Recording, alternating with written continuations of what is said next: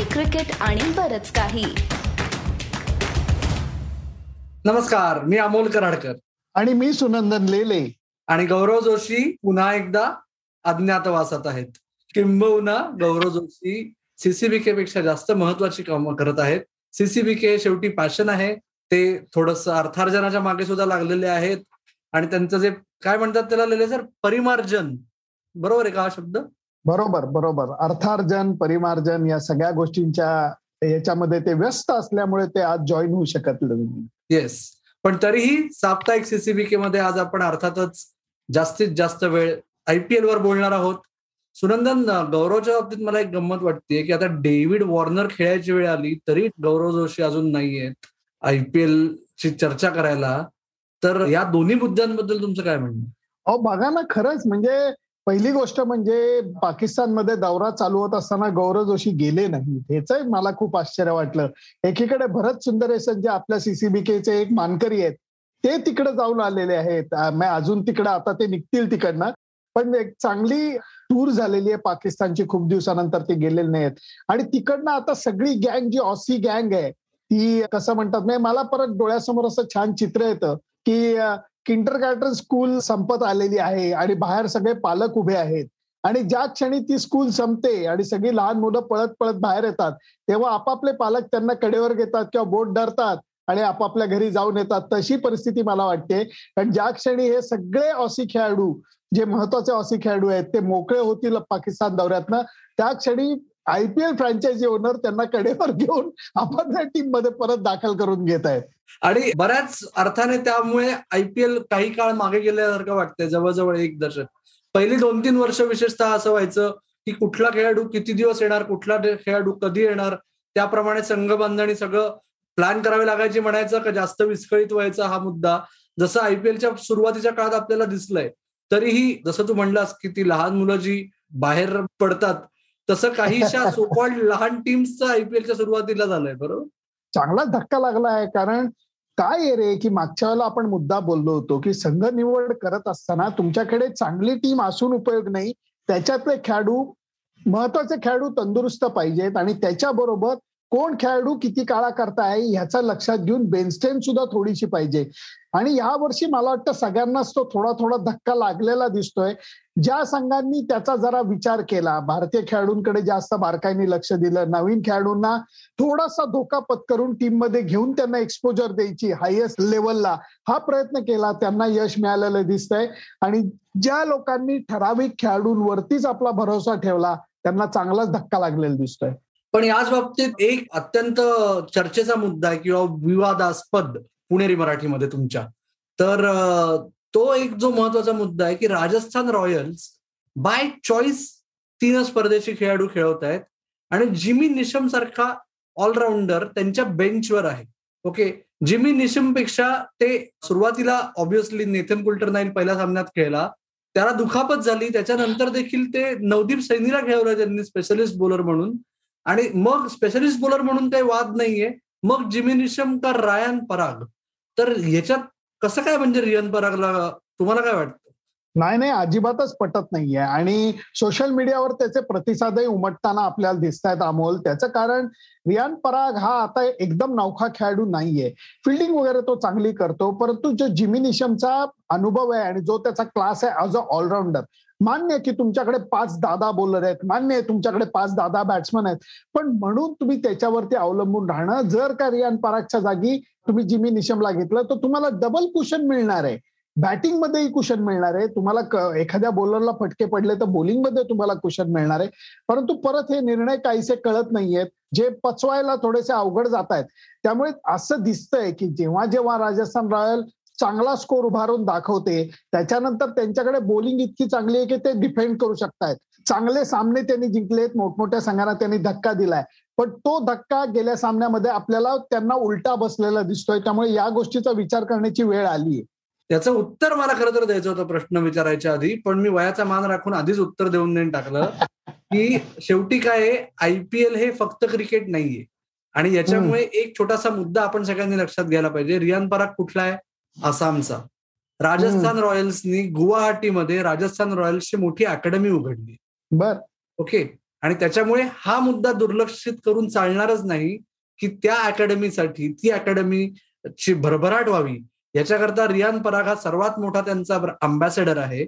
आणि त्याच्यामुळे आणि मी असं म्हणत नाही की रियान पराग क्रिकेटर म्हणून चांगला नाहीये पण त्याच्यामुळे त्याला इतर खेळाडूंपेक्षा जास्त जास्त संधी मिळतात. हे एक हो, हो, महत्वाचं हो. कारण आहे.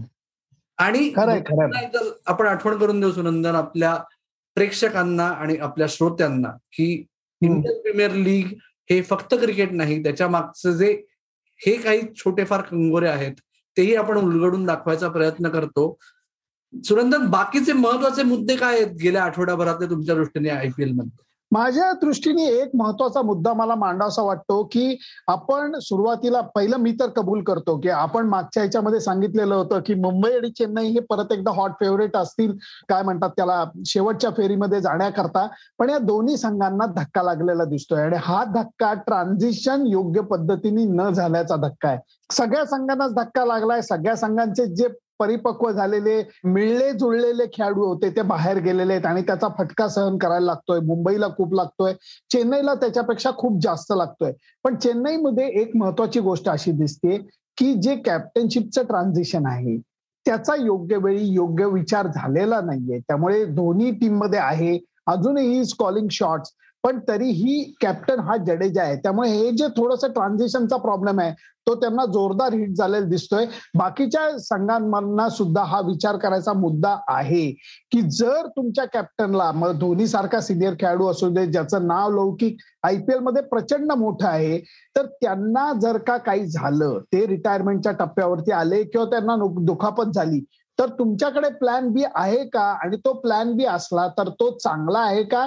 त्या दृष्टीने त्याची तयारी केली गेली का? कारण हे जर का अचानक झालं आपण बघतो आयपीएलमध्ये अमोल की धक्का कोणालाही लागू शकतो कुठल्याही खेळाडूला लागू शकतो. ते गृहित धरण्याचं जर का चूक तुम्ही केली तर क्रिकेट तुम्हाला रट्टा मारतय. पण चेन्नई सुपर किंग्सच्या बाबतीत मला असं वाटतं सुनंदन की हे फक्त जाहीर करायचा भाग होता. म्हणजे जसं आपण आधी म्हणलं होतं की पूर्ण सीझन करायचे दोन्ही कॅप्टन राहणार नाही.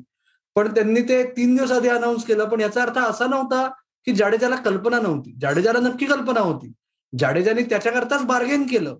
शेवटी पंधरा कोटी जी सेट कॅप होती एका रिटेन प्लेअर करता सर्वात पहिल्या त्याच्याऐवजी जसे के एल राहुलला सतरा कोटी दिले गेले आणि रोहित शर्माला सोळा दिले तसाच रवींद्र जाडेला सुद्धा सोळा कोटी मिळाले. त्याच्यामुळे हे त्यालाही माहिती होतं.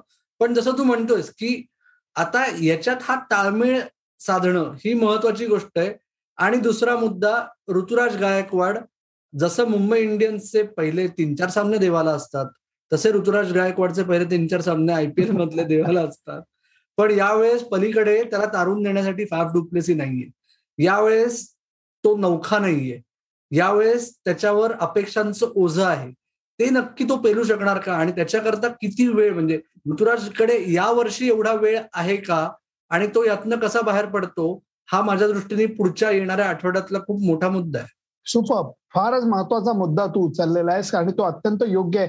कारण आपण बघतोय की ज्या ज्या वेळेला कुठल्याही टीमला पॉवर प्लेच्या पहिल्या सहा ओव्हरमध्ये जेव्हा विकेट जाण्याचा धक्का लागतो मग संघ जेव्हा कोलमडतो तो सावरणं खूप अवघडून बसतंय आणि चेन्नईला तो धक्का वारंवार सहन करायला लागतोय.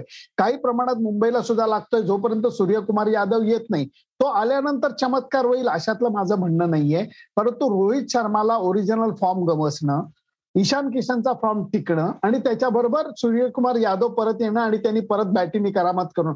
या सगळ्या गोष्टी जमून यायला खूप महत्त्व आहे. ऋतुराजच्या बाबतीत जे चेन्नईचं होत आहे की गेल्या वर्षीचा तो ऑरेंज कॅपचा मानकरी येतो आणि फाबदू प्लसीनी दर वेळेला अप्रतिम सुरुवात करून दिली आणि ज्या वेळेला सुरुवात चांगली होते त्यावेळेला केवढं चित्र बदलतं अमोल? येस आणि तसंच सुरुवात त्याचबरोबर शेवटही किती महत्त्वाचा ठरतो हे आपण विशेषतः त्या रॉयल चॅलेंजर्स बँगलोरच्या सामन्यात आपण पाहिलं की एक दिनेश कार्तिक की जो एल आय सी सारखा आहे म्हणजे चलताही रहता आहे आणि दुसरा शाहबाज अहमद.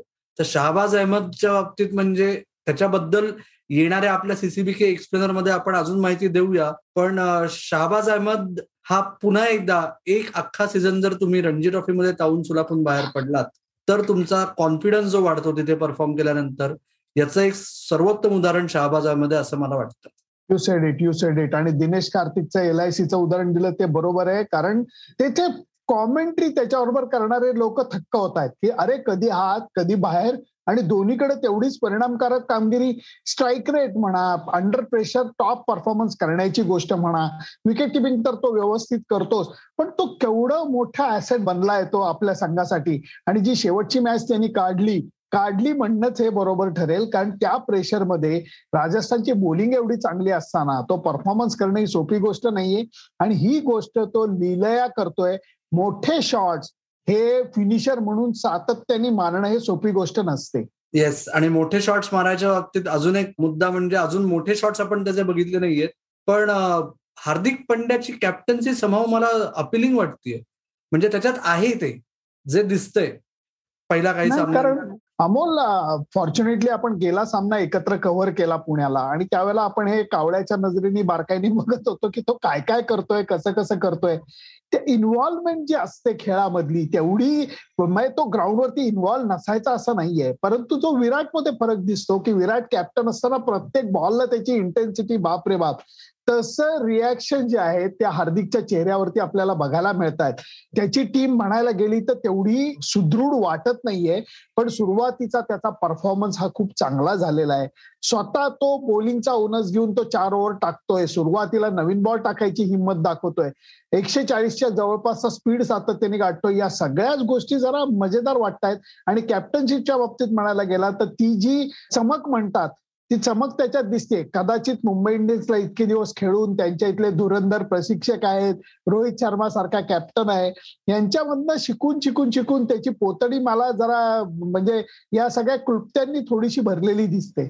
राईट आणि सुनंदन आपण आता शेवटाकडे वळताना फक्त मला एक महत्त्वाचा मुद्दा मांडायचा आहे की ऑस्ट्रेलियन खेळाडू म्हणजे मॅक्सवेल असो डेव्हिड वॉर्नर असो मिचेल मार्च असो हे तीन मोठे ऑस्ट्रेलियन खेळाडू पॅट कमिन्स परत येणारे चौथा टॉयनिस टॉयनिस मार्कस टॉयनिस येणारे पाचवा आणि त्याचबरोबर एक आपला दिल्लीचा जो दुखापतग्रस्त वीर आहे ऑनरिक नॉर्किया ज्याला आपले मराठी प्रेक्षक आणि श्रोते अजूनही नॉर्जे म्हणतात तो सुद्धा येणार. आहे हे सगळे मुद्दे सोडून या येणाऱ्या आठवड्याभरात आयपीएलमध्ये अजून कुठल्या गोष्टीकडे लक्ष राहील तुमचं?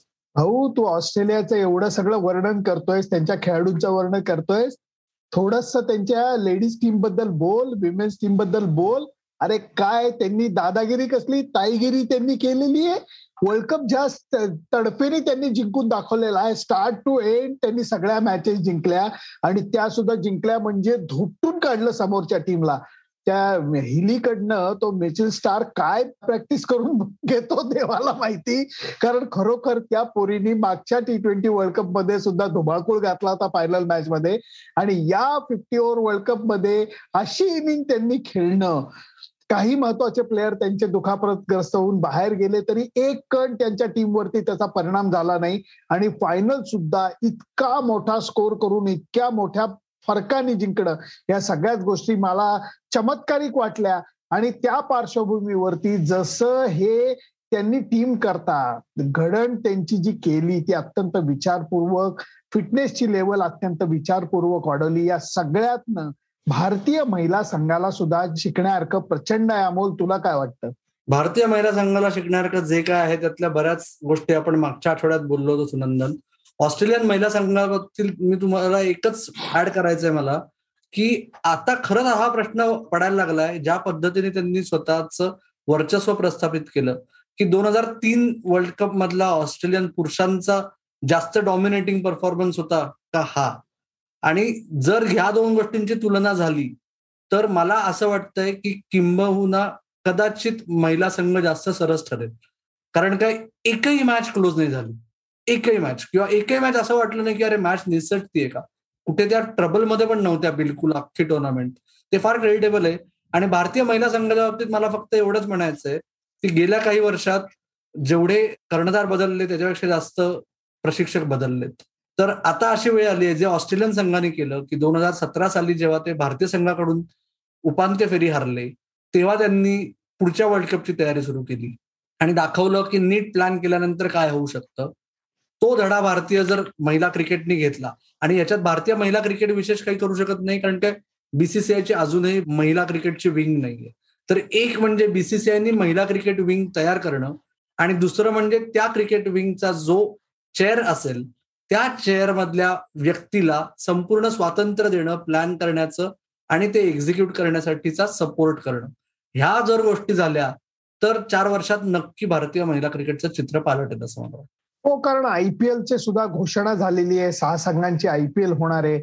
या सगळ्या पार्श्वभूमीवरती ज्याला मराठीत म्हणतात तसं का टाकण्याचं एक प्रक्रिया ही होणं खूप गरजेचं आहे. कारण जोपर्यंत तुम्ही का टाकत नाही तोपर्यंत तुमच्या त्वचेला झळाळी येत नाही. पूर्वीची सळसळ होत नाही. या गोष्टी जर का निसर्गात आहेत तर त्या महिला क्रिकेटला सुद्धा भारतीय महिला क्रिकेटला लागू होतात आणि त्या करणं हे अत्यंत गरजेचं आहे. प्रश्नच नाही सुनंदन. महिला क्रिकेटबद्दल आपण दर आठवड्यात थोडी तरी चर्चा करतच राहू. ते तर आहेच पण आता शेवटी फक्त सांगा की या आठवड्यात तुमचं सर्वात जास्त लक्ष कुठल्या फॅक्टरकडे असेल आयपीएलमध्ये? माझं लक्ष हे मुंबईच्या टीमकडे मुद्दाम आशा करता असेल की मोठ्या मॅचेस ते खेळणार आहेत. या आठवड्याभरामध्ये. आणि त्याच्यामध्ये त्यांचा जो गेलेला तोल हे तू सुरुवातीला म्हटलं की सुरुवातीला काही डाव त्यांचे भूताचे असतात परंतु यावेळेला ते भूत मानगुटीवर बसेल अशी शक्यता निर्माण होणं हे बरोबर नाही. की अरे ते उशिरात चालू होतात असं करून चालत नाही. कारण या वेळेला तुमची टीम ही ओरिजिनल टीम नाहीये त्याच्यात खूप मोठे बदल झालेत. या सगळ्या गोष्टींचा विचार करून मला वाटतं त्यांना तोल सावरायला कमी वेळ आहे. चेन्नईला तोल सावरायला कमी वेळ आहे. त्यामुळे या सगळ्या गोष्टींचा विचार करताय ज्यांचे ज्यांचे तोल गेलेले आहेत ते तो परत मिळवण्याकरता आता ती धडपड कशी करतात आणि त्याच्याकरता किती वेळ लागतो या सगळ्या गोष्टींकडे माझं बारकाईने लक्ष असेल आणि त्यामुळेच पुण्यात ज्या मॅचेस होत आहेत त्या कव्हर करायला आपण जातोय. येस आपण पुण्यातल्या मॅचेस करतच राहू. आणि जसं तुम्ही मुंबईचं म्हणला तसंच मला असं वाटतं की त्याच जोडीने चेन्नई आणि सनरायझर्स या दोन संघांकडे माझं अधिक लक्ष राहील. कारण आपण पुढच्या साप्ताहिक सीसीबीके पर्यंत जर या दोन संघांना स्वतःची करामत नाही दाखवता आली तर कदाचित पुढच्या साप्ताहिक सीसीबीकेची सुरुवात आपण पहिली बाहेर पडलेली टीम या मुद्द्यावरून करावी लागेल आपल्याला. हो हो हो. आणि ते एवढ्या लवकर होणं स्पर्धेत हे त्या संघासाठी आणि स्पर्धेसाठी दोन्हीसाठीही चांगलं नाही. मग उगीच परत चर्चा सुरू होईल की कशी दहा संघांमुळे क्वालिटी कमी झाली आहे वगैरे. त्यावर आपण पुढे मुद्दा पुढच्या आठवड्यात आपण हा मुद्दा नक्की चर्चेला घेऊ. पण जसं तुम्ही म्हणलात की पोटा पाण्यासाठी आपल्याला मैदानावर जाऊन सामन्यावर लक्ष ठेवणं गरजेचं आहे. त्यामुळे आत्ता थांबूया. नेहमीप्रमाणेच सुनंदन तुम्ही हा केला ओ देऊन. पुन्हा एकदा आलात.